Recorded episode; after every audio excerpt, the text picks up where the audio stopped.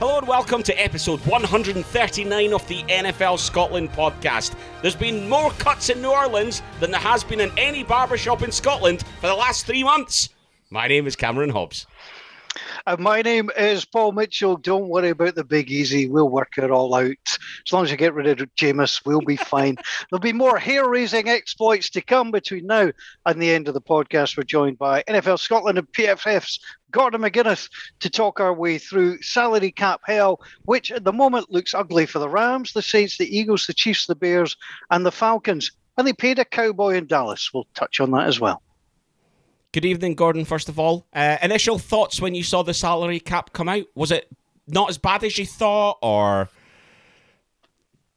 my my biggest takeaway in the salary cap is that I am sick and tired of people claiming that it's a myth. It's that this is the common thing that people go on constantly now is oh the salary cap's a myth. And like it was funny for a while because it was like, oh, look, the Saints have kicked Drew Brees' money down another two years. Oh, the salary cap's a myth, blah, blah. It's not. And what you're seeing now in the last couple of days in the NFL is the salary cap came in basically where, where they expected it. I, I don't really understand why they're doing this because they know there's a huge TV deal coming down the way anyway, so they don't need to do this. They're just, you know, for to make sure the owners don't lose too much money. I'm assuming is the is the genuine reason. But the salary cap is very real, and it's why we're seeing. And I think this week it could be like the Red Wedding in um, Game of Thrones, whereby just no one is safe. Everyone is. The, the Chiefs just cut their their two. Well, I say two starting tackles. I don't think both were necessarily going to be healthy for the start of the season, but you know their two starting tackles gone. Um, I think tells you everything you need to know about how how important the salary cap is going to be in this this next week. So yeah, let's just touch on that first of all, right? Because uh, it's pertinent, and and and there are two big names. Ian Stephen from the team mentioned in the NFL chat. You know, it's funny that the two players that have just been cut from the Chiefs are the two players that Mahomes was missing from the Super Bowl. Now, actually, there's some reasoning behind that, uh, and when you know the full context of the story, perhaps you can understand why it would be. But on paper, dropping Eric Fisher and Mitchell Schwartz does feel like a very bold move when we've just seen Mahomes get hassled more than he'd ever been hassled before in the Super Bowl. But uh, you were saying, uh, Gordon, that neither player may have actually featured all that much next season anyway. Yeah, well, what was it? Was it an Achilles injury for um, Eric Fisher? And from what I can gather, that was pretty horrendously bad, and it wasn't expected he was going to be ready to go when the season starts. So he might have missed all of this year. And Mitchell Schwartz, apparently, it's like a back injury that um, I don't know that they necessarily know how easy his route back to playing you know, this year or possibly even beyond this year uh, is. So, it, yeah, I think on the surface it's something that absolutely caught me off guard. Um, but when you dig into it, I think probably makes a little bit of sense. They saved like 18 million against the salary cap for two players that very possibly weren't going to play for you at the start of the year. Um, it's probably a bit of a no-brainer, all things considered. Yeah, if you're on a big contract and it's not going to cost the team a lot in dead money to get rid of you, and you're maybe not going to feature all that much or considered a key player, then you are immediately on the bubble right now, and you've got to be looking over your shoulder thinking, "Oh crap." Um, I, you know, we're going to see restructured contracts for players who want to stay where they are. We're going to see a lot of people released, and free agency this year might be extra level nuts on on the back of that. And actually, in certain skill positions, like wide receiver, where a Kenny Golladay is going to get a bunch of money thrown at him, there's other positions where suddenly there could be a bunch of players on the market that allows teams to pick up players for much less. I don't think we'll see a lot of these guys out of work. What we are going to see them all is out of money uh, and out of well, I think a little bit. What, what I think is really interesting as well is that the the compensatory draft picks came out yesterday. I think it was the day before. What people sometimes don't realize, so that's based off of who you lost in free agency and who you gained, but it doesn't count cuts or players who are cut. So if you cut a player, that doesn't count as you losing them in free agency. You've made that decision. And more importantly, if you are a team who signs a player who's been cut, that doesn't go against your ability to get those compensated draft picks. So maybe you were a team that, you know, were hoping you could go and get one of those kind of second level wide receivers. So maybe you were thinking Rashard Higgins from the Cleveland Browns is the guy you want to target as that next level down from the big guys. Well, you sign him, it's going to potentially impact your compensatory draft picks next year. The Saints have just released Emmanuel Sanders. Can you get the same player, the same price, but he doesn't cost you, you know, a third round pick next year because of the big player you lost? Yeah, and it's fascinating. And Paul, the Saints have been busy. I, I alluded to this at the top, and we've been noising you up, but yeah, um, Taysom Hill playing every position on the field is going to come in handy next season because he's going to have to play them all apart from quarterback because that's Jameis Winston. But how are you feeling about like uh, Janoris Jenkins, the latest to go today? Um, saves a lot of money, but all, all you need to do, Cameron, is get yourself a dollar bill, and on that dollar bill it says, "In Mickey Loomis we trust." At least I think that's what it says. And we do. Now you take, you know, we've got rid of Thomas Morstead, but we've been, you know, nurturing a young punter coming through on the practice squad, so we're we're comfortable there. Yes, we're going to have to get rid of players. I don't think there's any doubt about that. I think Gordon really interesting mentioned that the, the, the, compensatory draft. The Saints got two extra threes. Um, and I think that's had a big impact because if you can draft well, you might get starters, first year starters. And I think that's a real boost for the Saints to get two third round draft picks. So I think for the Saints and for teams in similar positions, for them to be good next year, I think the draft this year is going to be important because you're going to have to get your, your first, second, and third round picks all right and plug and play. You're going to have to bring these guys in because that's what's going to help you with your salary cap. Now, I'm I'm looking at. I don't know if you guys have seen this. There's various ones about, but it's the Spotrac NFL team salary cap tracker, which is you know, fascinating, full of numbers. The Rams are in massive trouble. They're, they're, they're now currently 32nd as we record this podcast. They're 32 million quid over, but they do have 64 players on their books, so there is room to move and cut. The Saints have got 56 and they're 29 million over. But the point that I, would be interested in both of you talking about is flip that. I don't think if you're a good player, you're going to be out of work. And I don't think it necessarily means that you're not going to get paid what you want to get paid. I think this could be a really good year for the teams that are in the top five or six of you've got the most money to play with. You're looking at the Jets, the Jaguars, the Bengals, the Colts, and the Texans. But the one at number two who have got cap space, according to this, of 66 million quid is the New England Patriots how dangerous could they be with getting players back and having all that cap space to work with? So I think we're going to see stories and narratives coming out in different ways. You know, people. I mean, Emmanuel Sanders will be in a job. You know, there's absolutely no doubt about that. And the clearance, clear out of these other players I think it's going to be really, really interesting. And this is where your front office is really going to have to step up. And I mean, you'll know this, Gordon and Cameron, they'll have had to have done a lot of this work already. They will know or they will be guessing about who might be coming onto the market. And if you are a challenger, it might not be a very attractive one to go to the Jets, but potentially the Patriots, the Colts are sitting at five. You know, they're arguably the best team in that in that top ten of teams that actually could go on to win something. If I'd just been kicked out by another team, I'd be I'd be eyeing the Colts. Yeah, it's fascinating, and there's a lot to come. Obviously, we've we've gone through the franchise tagging process, um, and obviously that's going to be a big part of what this free agency period looks like. I think you know we touched already on Kenny Golladay, and I, and I guess I still feel surprised that the Lions didn't tag him. Um, clearly going to go in as the the sort of number one, definitely a wide receiver position. But you know, he's going to get money chucked at him because, as you talk about there, Paul, there's a number of teams that have got cap space. Um, that that need that. The the one is the Jacksonville Jags. You know, they're they've got a number of wide receivers themselves who are going to land on free agent free agency potentially. Therefore, do the Jags go right?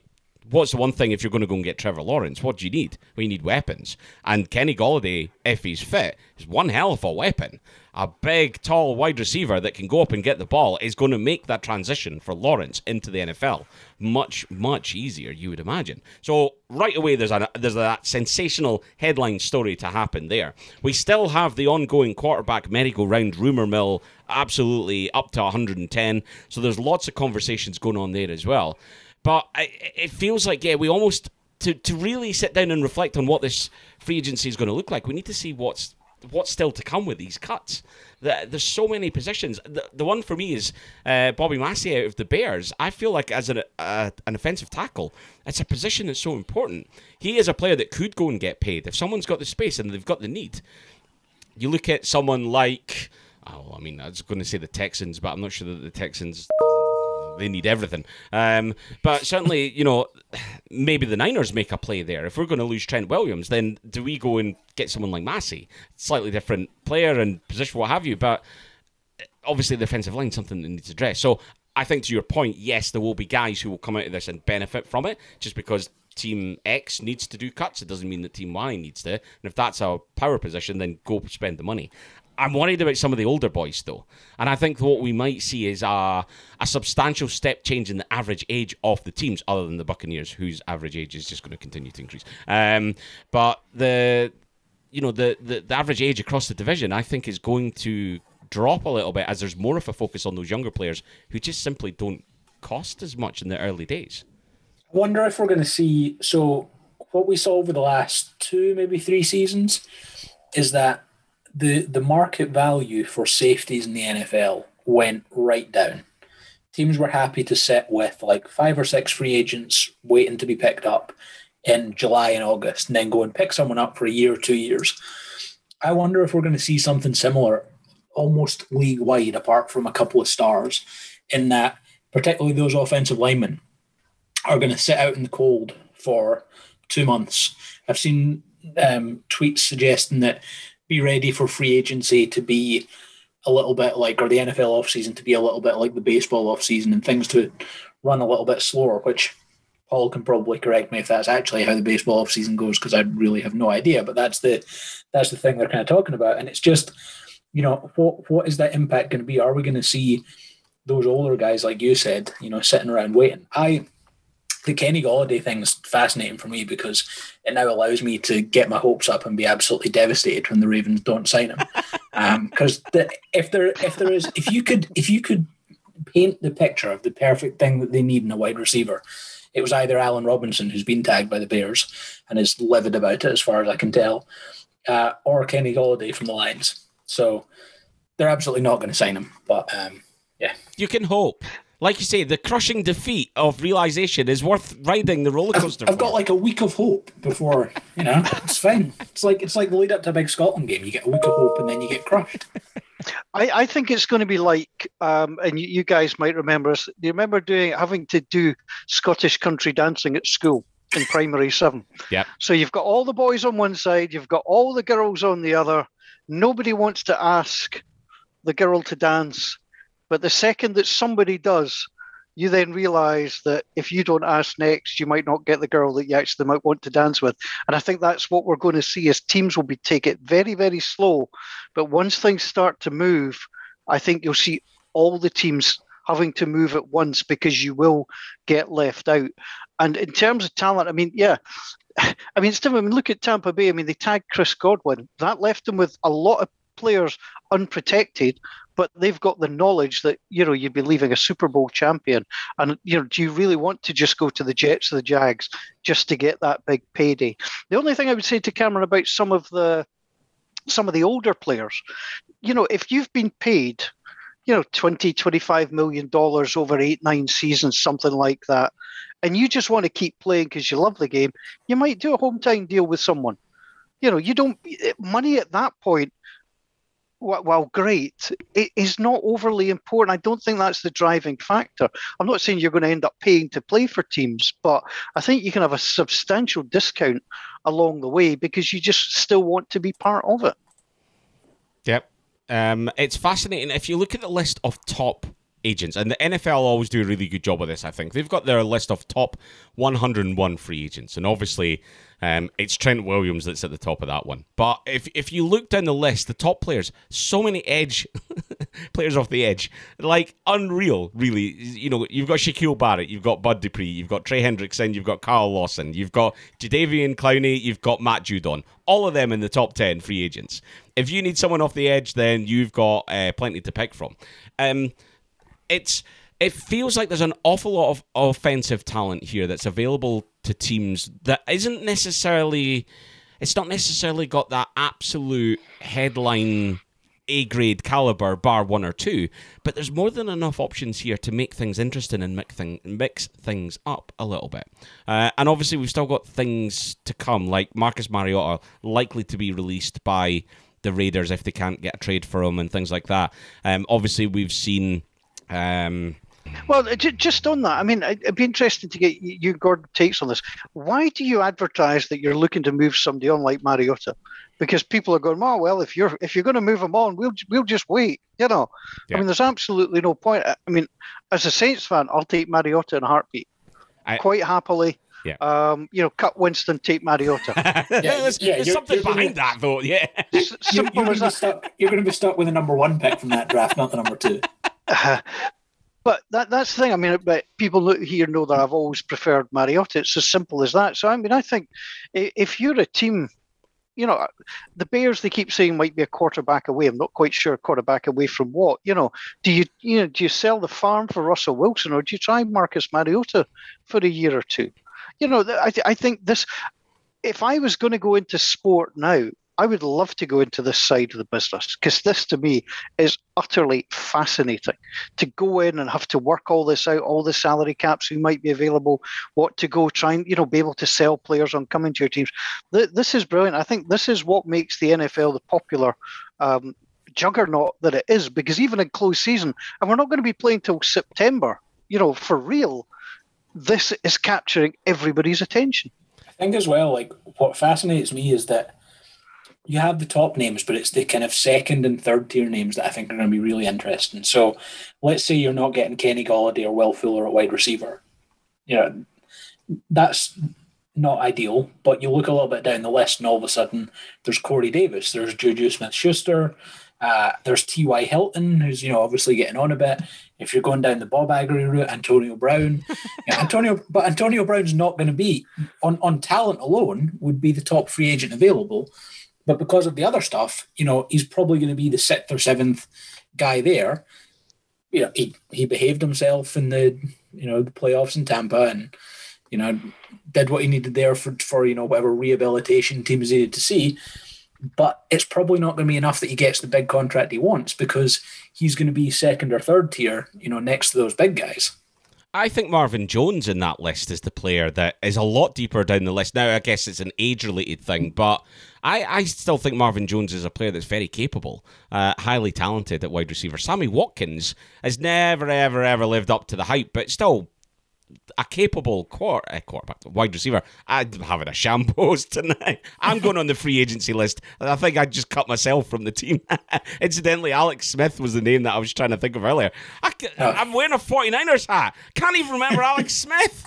Jesus, it's been a long week. Um, John Brown's another one that's in that conversation. I think John Brown's a player who's shown at times what he's capable of. Nelson Agholor has shown signs of improvement. There's talent there. And then running back, Chris Carson on the list, which I was surprised to see, to be perfectly honest. Obviously, Aaron Jones is the big one. Um, there's not a massive amount of running back talent on that list.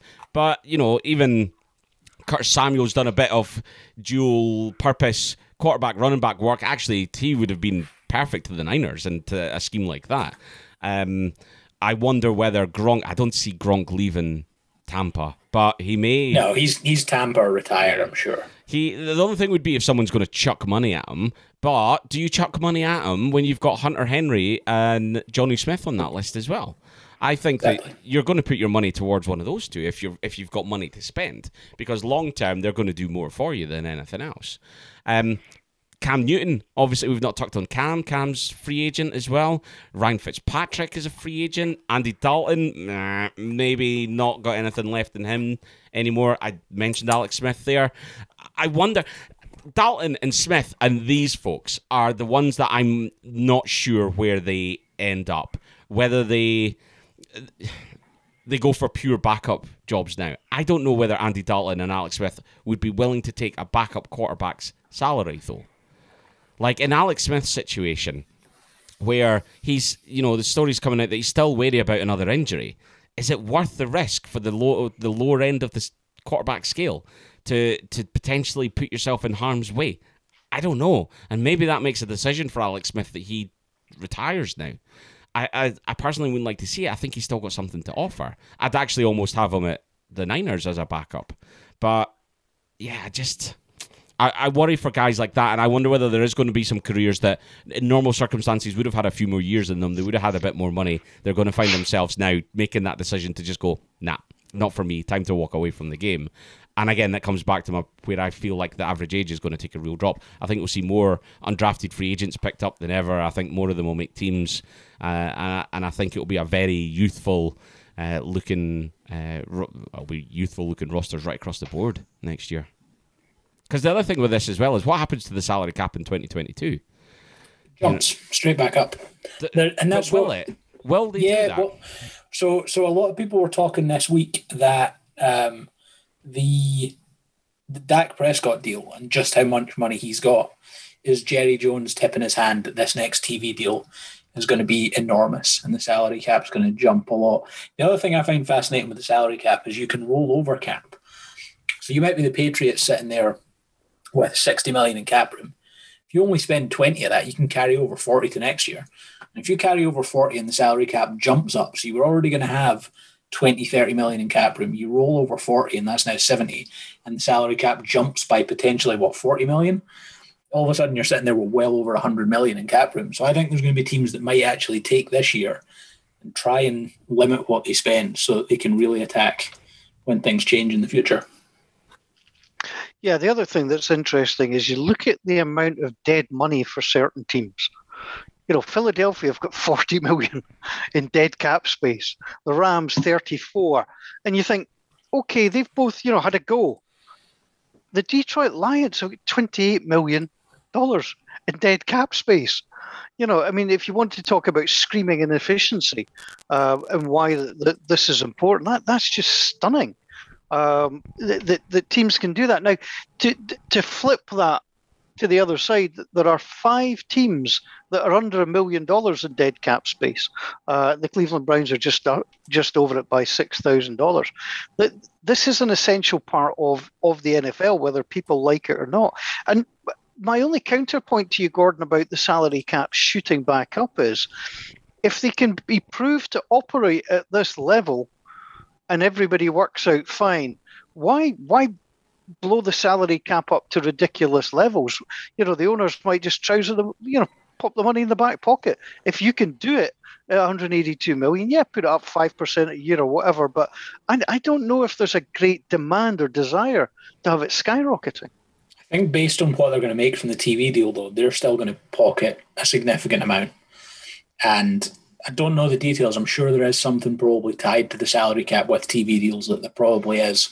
And I think in the discussions on what they put um, the salary cap at this year, you know, in terms of not not not dropping all the way down after COVID, I think it is all kind of tied to various things like that. So, can we talk about one of the other great stories? Um, because we're talking, I mean, I, I, mentioned, for example, I think the Saints have got a hit on their draft picks this year. So, I think we've got to talk about Isaiah Wilson, who was the number 29 overall pick last year by the Tennessee Titans. He's just been traded to the Miami Dolphins. I said to check twice. I thought he might have been traded to the Miami Marlins, which might have made sense for a seventh round pick you know, he was somebody obviously high up on their board. They thought he could play.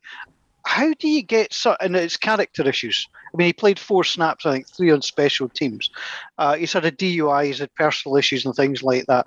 It also shows you there is no such thing as a sure first round pick. A first round for a seventh is unbelievable. And Miami are taking a flyer, obviously. It wasn't even a seventh round pick, by the way. It was Wilson and a seventh for a seventh. It was like yes. a swap of seventh round. It's like the least you can you can ever trade someone for is a swap in seventh round picks.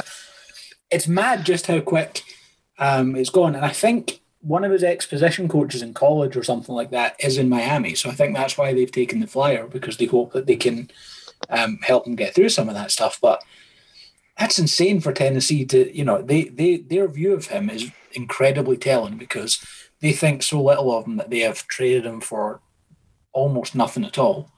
Bill O'Brien thinks that's a bad trade um, in terms of what you're getting value wise. So that tells you everything you need to know about what the Titans think about Wilson.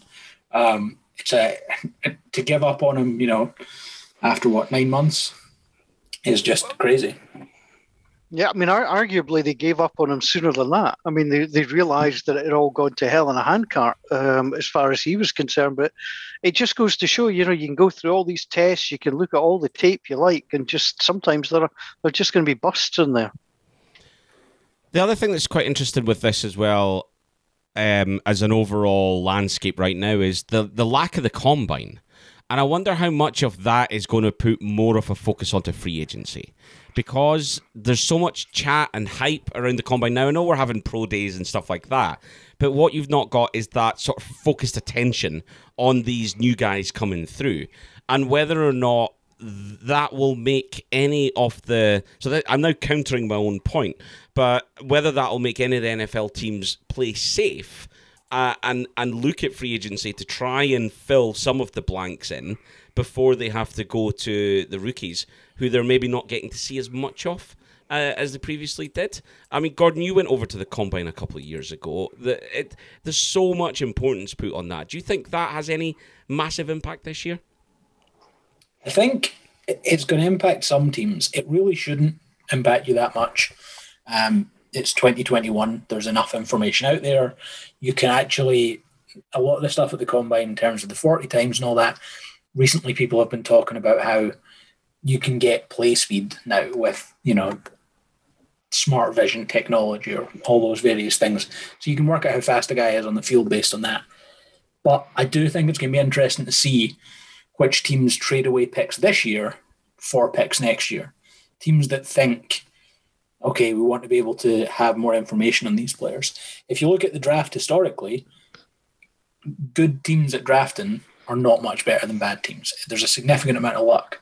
So if you're a smart team, you could be looking to take advantage of that and trade, you know, get some additional picks this year because the value of next year's picks might be even lower, all that stuff. Or, you know, you could be a team who tries to sell into next year thinking you're going to draft better and it just winds up hurting you long term. Yeah, I, th- I think the the combine is almost a made for TV event. I mean, it is it provides hours and hours and hours of endless coverage uh, for the NFL Network, which of people running about. yeah, it isn't necessarily a bad thing, but l- l- let's be honest. You know, I mean, you, are being asked to run, jump, touch, and do. I mean, it's like superstars from the from the eighties. I mean, it, it, it's a made-for-TV thing. I'm with Gordon. There's nothing that you probably wouldn't be able to tell in normal situations, given the fact it just. I think the combine is a mixture of a jolly to allow coaches to come together and talk to each other. The same for general managers. It's a networking event as much as anything else, and you're just having to do it in a slightly different way. And as the likes of Isaiah Wilson can prove, even meeting people face to face doesn't necessarily tell you all you need to know. Yeah, absolutely. Um, so free agency coming up then, right? Let's let's look at that in particular. What who, which teams do you think are best positioned to really make a big impact at free agency, and who do you expect to see being the busiest? I, I, have said already. I think the Colts are in a brilliant position given given the cap space that they have. Um, you know, they're a good team, and they're the fifth most uh, on the ranking uh, of available money they might sense uh, it's interesting. You know, Gordon said some teams might be a bit cagey this year. This could be the year for the Colts to roll the dice and actually go for it and think that other teams aren't going to go for it. So this could be the the year for them to do that. The Chargers are in tenth. I think this is a big year for them. They've proved, thanks to doctor's ineptitude, that they've got a really good quarterback. Tyrod Taylor taken out with a collapsed lung by his own doctor, allowed them to play Justin Herbert, offensive rookie of the year. They've got money to spend. You know, they've only got 46 players signed at the moment. They've got space, you know, to, to bring people in. So I, th- I think they're a really interesting destination as well. New coach, etc., etc. So I think the AFC is fascinating. Um, you look at the top, and I'd argue that the Jets and the Jaguars are a year away from being in a position where it's smart to spend big money. They're both well, the Jaguars definitely. I think the Jets, if they're smart, will draft a quarterback at number two overall you probably need a year for those quarterbacks to you know come in. So save some more money again this year, roll that into next year, and then be able to be more aggressive with what you do there. The Colts, I think, are a great shout, as Paul said. I, almost feel like trading for Carson Wentz is not the biggest move you can make at quarterback, but that is a roster that all, all they need is a quarterback. And if they're going after Wentz, it's probably worth them putting the foot to the floor, you know, being aggressive in free agency and trying to see what you can do with him, with a coach that obviously he had some success with. The team I think I'm most interested in is the Cleveland Browns. They've got like what about 25 million? Um, I think that includes the rollover cap they got from last year. They were, you know, a quarter away from beating the Kansas City Chiefs. They were, you know, pretty close. If Chad Henne doesn't run for that first down, they might get the ball back in that game. They're in a division with the Ravens, who obviously you'd expect to be able to compete again. The Bengals, who should be on the rise. The Steelers, really, you would expect are probably dropping a little bit. If the Browns, you know, can go out on defenses where they struggled last year, maybe they can go and add another edge defender opposite Myles Garrett.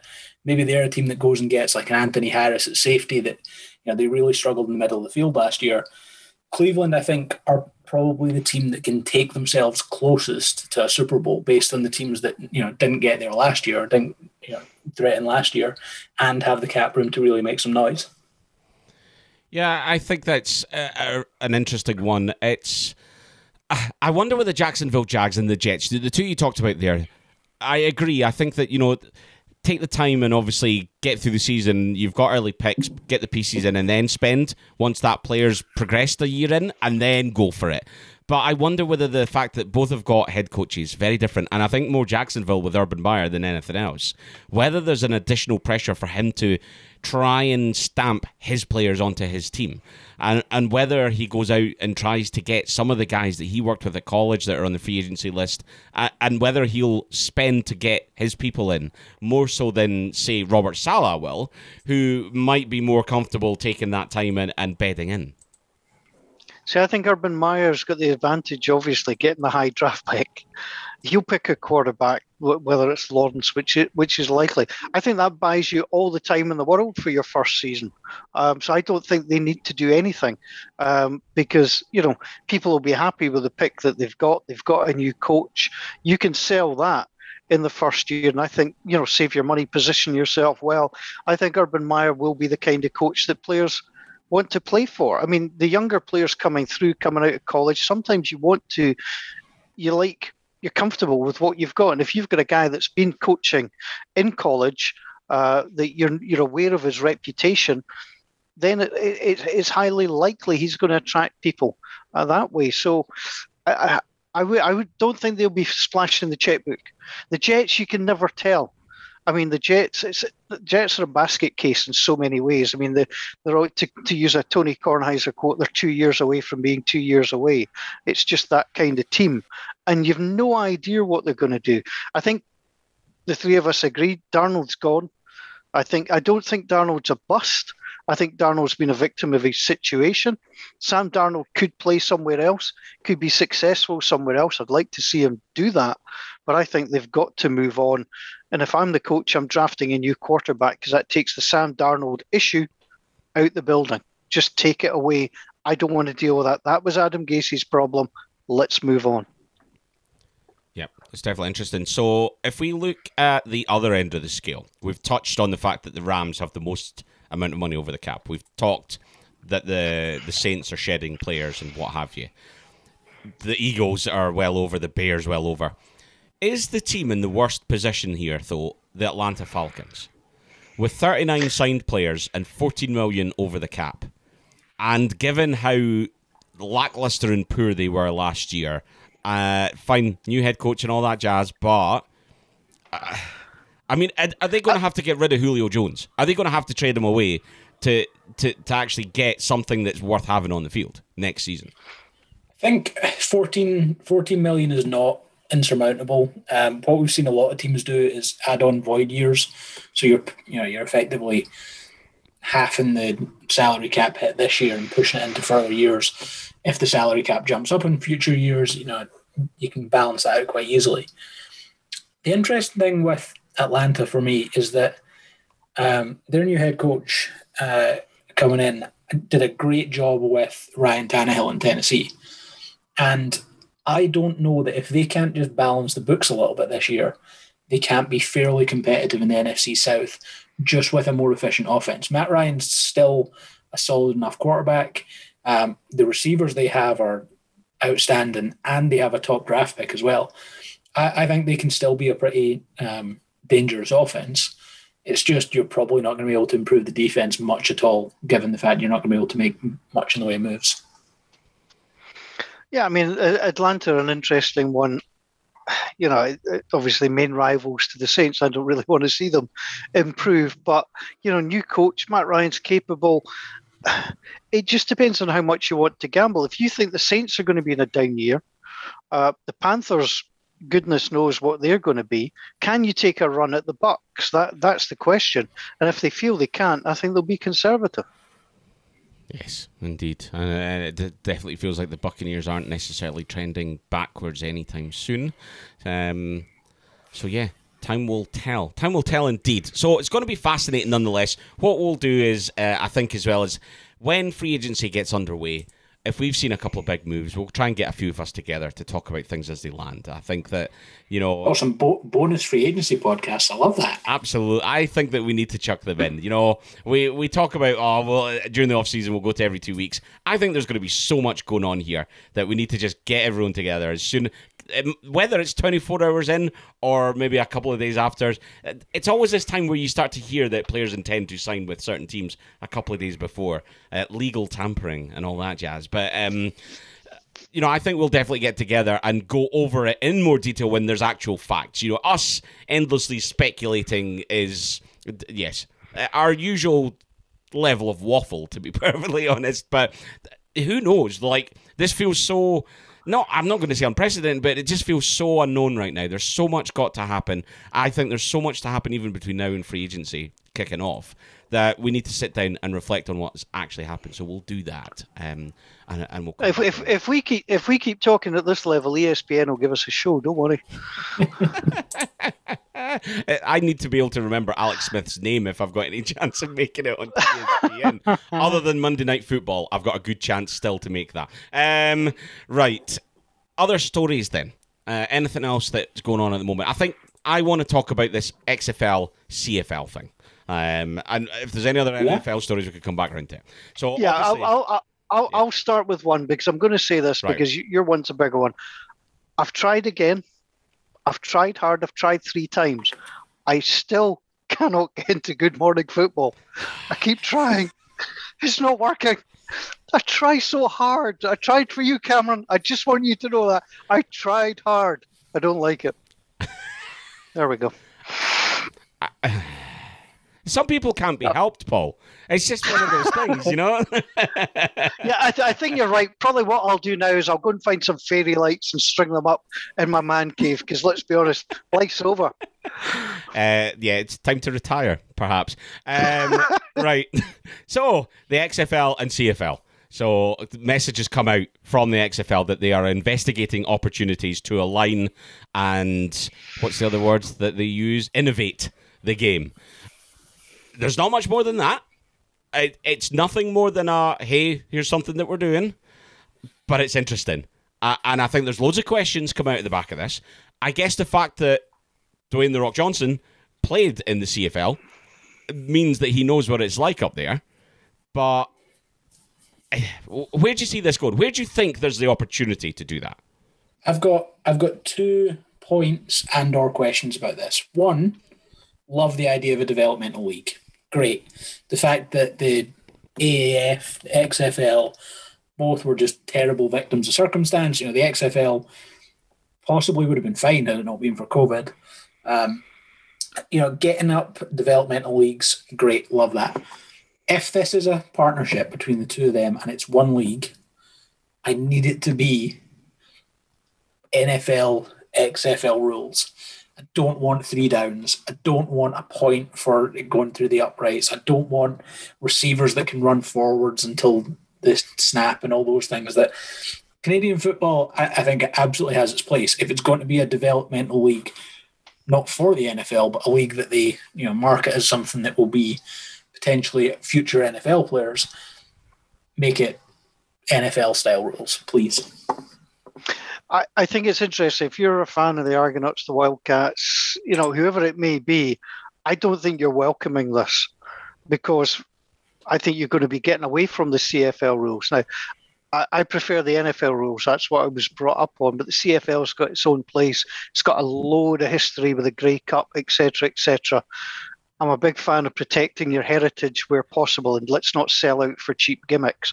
So I think the CFL has to be very, very careful here. It's got a big market in Canada. It's very well settled. It's reasonably well supported. But I think there's room for a developmental league, whatever that may bring. Now, whether that means playing in the spring, I think the AF was a great idea and they just got totally taken out at the wrong time. The television will is there. The, the idea of expanding it to Canada might give you two different TV markets which I think would be a smart idea. So if you could find a way of having a developmental league that you could piggyback some CFL players into it and have the XFL and somehow package that up over two markets, I think that's smart business. But I think you've got to be very, very careful. I think Canadian football has its own tradition, heritage, and, and ways, and I wouldn't like to see that change just to make it part of a develop, developmental league. Yeah. No, I think I agree with that. I don't want them to sell their soul for the sake of something sensationalist uh, and something that gets them on the, the radar and gets them on the map a little bit more. It's it's a tough one because there is an opportunity there to perhaps grow, get more people through the gates, raise the overall overall standard of the game. Uh, maybe there is a benefit to having the transition between the CFL and the NFL easier. You know, maybe they'll get better players. There's certain rules there around the, the whole two year residency thing. Um, and things like that that have been set up to try and prevent players just using the CFL as a backup league. But actually, there's a there's a way that if they can control their own destiny and set the standard of it with the XFL, they can land on the outcome that they want without hopefully having to give up too much of what they don't want to give up. Um, and it feels progressive. And I think, do you know what? Let's have a look at it. Let's sit down. Let's draw some lines. Let's see where the, the lines of demarcation between the two leagues differ. Um, what's the benefit of then graying some of that space and see if there is common ground that can be found without sacrificing too much of the CFL and without making the XFL too different from the NFL to take away the very benefit that it can actually bring to the whole thing. Um, uh, but I'm all for them having a conversation. And again, the fact that the Rock's played in the CFL hopefully means he's respectful to that. Um, it's it's it's interesting. It's definitely interesting. And then there's there's potential if that's a thing. And I'm going to get really speculative now. There's potential then to grow in markets outside of North America, potentially, with other elements of developmental leagues that try and get players from around the world playing brings me on to another story because well b- before you mention that there's, uh-huh. there's two points i'd like to make one is the more time and effort that the rock has to spend working on this does take him away from making films good thing or bad thing i don't know the, the other thing you, you've got to think is there's, there's, his head. Honestly. There's, there's two different things here. There, there, there is that old Scots thing of it's I been done like that, which I detest, yeah. and I also detest change for change's sake. So I think you you articulated it well. We've got to think about this. One of the things that displeases me a lot is this eagerness to break out of the market that you're in to try and go to other places. Sometimes you've just got to accept you are what you are you know, the NFL is strong in America. It's a great American sport. I don't want to see it in London. I don't, you know, I think there's just too many negatives. Sometimes you can overexpand your brand and cause yourself problems, especially if you're just chasing money. You've got to think about the history, the heritage, and the impact that it may have. I'm not for staying the same. I'm not for change for change's sake, but I think we've got to be very careful about about these things. So that, that's basically where I was coming from. Yep, I think it's a fair point. The one other story that I was going to come into on the back of this, and I don't know if the two of you have seen this, but the European League of Football has added two new teams after agreement with the NFL. From next year, the Hamburg Sea Devils and the Frankfurt Galaxy will be part of the new competition that's being set up. So it's the new European League of Football, the ELF, which is ELF you might have thought about that one, boys. Um, has agreed a deal with the NFL for the naming rights of two further two NFL Europe teams. So the Sea Devils and the Frankfurt Galaxy will now compete as franchises in the ELF ELF uh, in its debut season, set to kick off in June. Um, so the other teams that are going to be in this, and I will pronounce this completely wrong: uh, Wroclaw Panthers, Barcelona Gladiators, the Stuttgart Scorpions, the German Knights, thirteen sixty seven, Niederslachens, no, I'm not even going to try that, um, and the Ingolstadt yeah, whatever. Um, as well as a franchise from Berlin, which is going to be part of this as well. So here's the here's the next part to the puzzle. Is that where, if you're the XFL and you're the CFL and you can find common ground, is there then the opportunity to look beyond that and start looking at a European league and uh, an Asian league or a South American league where there's developmental players from across the globe finding a platform uh, in a way that these leagues can all interconnect in some way uh, and, and, grow the game across the globe without needing the NFL to do it. I'm not saying bring back the Scottish Claymores, although I would, but is there an opportunity to make that developmental league worldwide and increase the standard of game across the world without necessarily going down the route of we need a London franchise to make this a success? I think we had the AAF go bust mid season. The XFL version 2.0 failed because of COVID because they weren't able to sustain beyond that. I would be very surprised if there was any rush to develop into those things because it feels like just massively risking money that isn't isn't there. I get it's, it's all about the money. If there's money to be made, they'll do it. If there's not, they won't. If you can imagine if they'd set something up a year ago and all of a sudden COVID hits and everything gets wiped out, I think there's going to be a lot of risk averse investment coming up. And that's why it's safer to do it within Canada or within the States, perhaps across border if you can make it work. I think probably the pandemic has set back certain amounts of development by a few years at least. Right, I've got I've got two. I've got one that everyone's going to be sitting listening to this, wondering why have you not properly had a conversation about this yet? And I've got one that I think is really interesting probably need to talk about Dak Prescott's new contract properly. Yeah, yeah, yeah. Good point. yeah. Fine. I um look, I, I, I think it's good that they finally got it done. The really interesting thing is that they prioritized signing Ezekiel Elliott a couple of seasons ago, and have probably done themselves out of ten million a year because it's now forty million a year for Dak. And I think three players who are most happy to see what Dak Prescott got are probably Lamar Jackson, Josh Allen, Baker Mayfield because those three guys are going to threaten Patrick Mahomes next with the way this is going. Which, as a sentence, is mental. Like, uh, what? Imagine if Baker Mayfield ends up on a bigger contract than Patrick Mahomes. That's... If I was if I was the Ravens, Bills, or Browns, right now I would want to get a deal done first because the other guy's probably getting half a million to a million more a year, and the final guy to go is probably getting two million a year more. It's absolutely fascinating. I, I, guess I'm I'm not surprised they wanted to get this done. There was murmurings that they were going to move on from Dak Prescott. I don't think that was ever on the cards at all. He's been their guy, and he's been their guy for a while. Obviously, missed so much of last season. Um, we got to see him come back. We've got to see him come back and, and show that he's still capable of leading this team. But you know, let's be honest. In the division that he's in, he could come back and quite easily win that division with the Cowboys because the teams around are still not particularly brilliant, and I don't anticipate any of them to take a massive leap forward. So for the Cowboys, they secure their man. Uh, it's a lot of money, but we know that that's what quarterbacks get. I think it makes sense, uh, and I think that they can move forward with some certainty. So on that basis, I, I think it's a good move. And your other your other story, Gordon. So the other one, this this one I think is really interesting. It's a, it's the time of year where we get new NFL rule suggestions, and teams put things forward. This falls under the category of it's almost definitely not going to happen.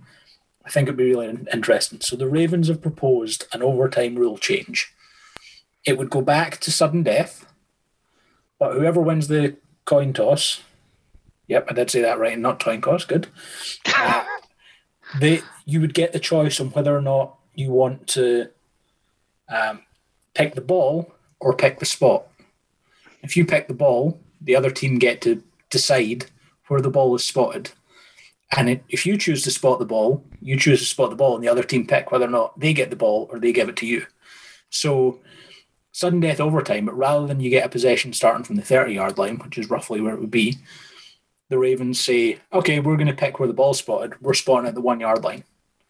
And you've got to then decide, okay, am I giving them the ball and forcing them to go from the one, knowing that we're going to get it? Or are we going to take the ball from the one and try and drive? You'd only need a field goal. I think it's really interesting. How, what? No. Yeah, I, I, I, I've been I've been reading about this as well. So basically, you, you're setting a challenge for the other team, Mhm. and that allows you to play to your strengths. So if you think your defense is better than your offense, you put the other team in a good offensive situation, and you look for the stop. Simple as that, and then you hope to be in a better position. I'm I'm with you, Gordon. I don't think it'll happen. I think it's too complicated. Although it sounds sounds simple enough, I think it's too complicated, and I don't see them going for it because I think that they reckon you would be round about the is it 35 yard line, something like that. I mean, there's all sorts of statistics that back up what what the Ravens are proposing. I don't see it going ahead. I'd be I'd still be more interested in having a, a fourth and 15 play f- to try and get the ball back rather Yeah, than an onside kick. The thing as well that I find fascinating with it is Why would not I, just... I, mm-hmm. Sorry. oh, on you No, go. no. You go. Do you finish So- your point? there's there's absolute shitebaggery in this proposal from the Ravens as well, because sudden death overtime favors good kickers, and the Ravens have got arguably the best kicker of all time. It's absolute shitebaggery by them because they're trying to sneak that in. It's also the interesting thing is from some of our guys at PFF have already done studies. I think it would lower the the playing time in overtime to seven minutes thirty seconds, so it would drop again from ten. But the average drive time would allow for three drives. So it would be interesting to see like teams you would probably be smart even if the ball's at the one to take the ball because you only need to gain 30 yards, punt the ball, you get the ball back, you can still score and win. So let, let me let me follow this through before I, I chip in and, and give my opinions because so the scenario here is in overtime. There, uh, the the Ravens. Dis- so hang on. There's no coin toss. You said. No, there is. There is a coin toss. So Yeah, the Ravens, so anyway, the. Ravens win the coin toss. That means that they get to either choose to have the ball or choose where the ball starts from. Yes. So they choose the one yard line, and the opposition go, "You have at it, lads. You have at it." Okay. So from the one yard line, they make it to the thirty, and then they kick a field goal. They get three points. Does that mean they win the game? Yes. Right. See, pish. Okay. So, um, why are we not just adopting what they do in college, which is brilliant and simple? it's terrible. And it's not. It's fair. It's right. It's not it's, not fair, it's terrible. Why is it Co- terrible? college college overtime is horrible. oh, it's so It's- entertaining. It's not though. And, and then they force them to go into no, it's dreadful. I, I just, I like that. This game's going to be decided over a chit chat. Like, oh, so what's going to happen? You're going to, unless you're sticking the microphone under and and doing this, you're going to be like, as a fan in the stadium or on the telly, you're going to be sitting watching a coin toss, knowing who's won it. The, refs are going to place a ball somewhere, and you're going to go, what the hell's happening next? No, just keep it simple. I love the the NCAA rules are simple, they're clean, they're entertaining. Fine, it benefits offense. But you know what? You gotta be able to score points to win games. I think a message has been passed. Uh, my colleagues that I have not been privy to. Um, Uh, uh, well, well, let, let, let me tell you, we, we have a screenshot of how you looked while we were trying to explain that. And what I'm going to do is I will make sure that Gordon. I, I think we've got to put that up as a caption competition. ah, honking, bouffing, all of I those I things. I think it's great. And and also Listen, I'm all for change. I'm all for, I'm all for trying new stuff, but I just I cannot imagine a scenario when you're sitting at the game going, "What's happening? Oh, I don't know, mate. We'll just have to sit here and wait." And then the referee will come on and say some palaver about the the three yard, and there'll be some analytics pish. Oh, if it starts at the two, it means that they're more likely to go for it. Uh, but if you put it at the three, uh, the defense might just say, "We'll fancy it from the three. and it's not, be it's not even it's not even some Oh. analytics pish. The, the the idea and suggestion of the rule is entirely analytics driven. Oh, go away. No, I love a bit of analytics, but no. To, No, To- it's see if you don't want if you don't want overtime. Current overtime sucks. Old overtime sucks. yep. College overtime sucks. I don't think it See does. if you want. See if you don't want to do away with overtime. The one thing that Americans just will not accept is that there's actually nothing wrong with a tie. End it at zero zero. It's a tie. Yes. Because what do you do in over- the postseason? What do you do in the postseason? On, on postseason, it's just sudden death, and you just keep going. But sud- it's the sudden death element. It's the in a. It's a whole I, team. I'll, I'll be the voice of reason here. I think you should at least get one possession in overtime. Both teams. I think that's the fairest way to do it. However, I mean, Cameron, you look like you're auditioning for Rab C. Nesbitt, so it's absolutely brilliant. And I, I Uh, would, I would take one possession each. I would take one Yeah. possession each, That's it. and I would do it. that. One- No matter what the first team does, you get to match Yes. it, and if you don't match it, it's done. And then at that point, it's done. Um, and then, I mean, there's still then the argument that says, okay, fine, field goal, field goal, field goal.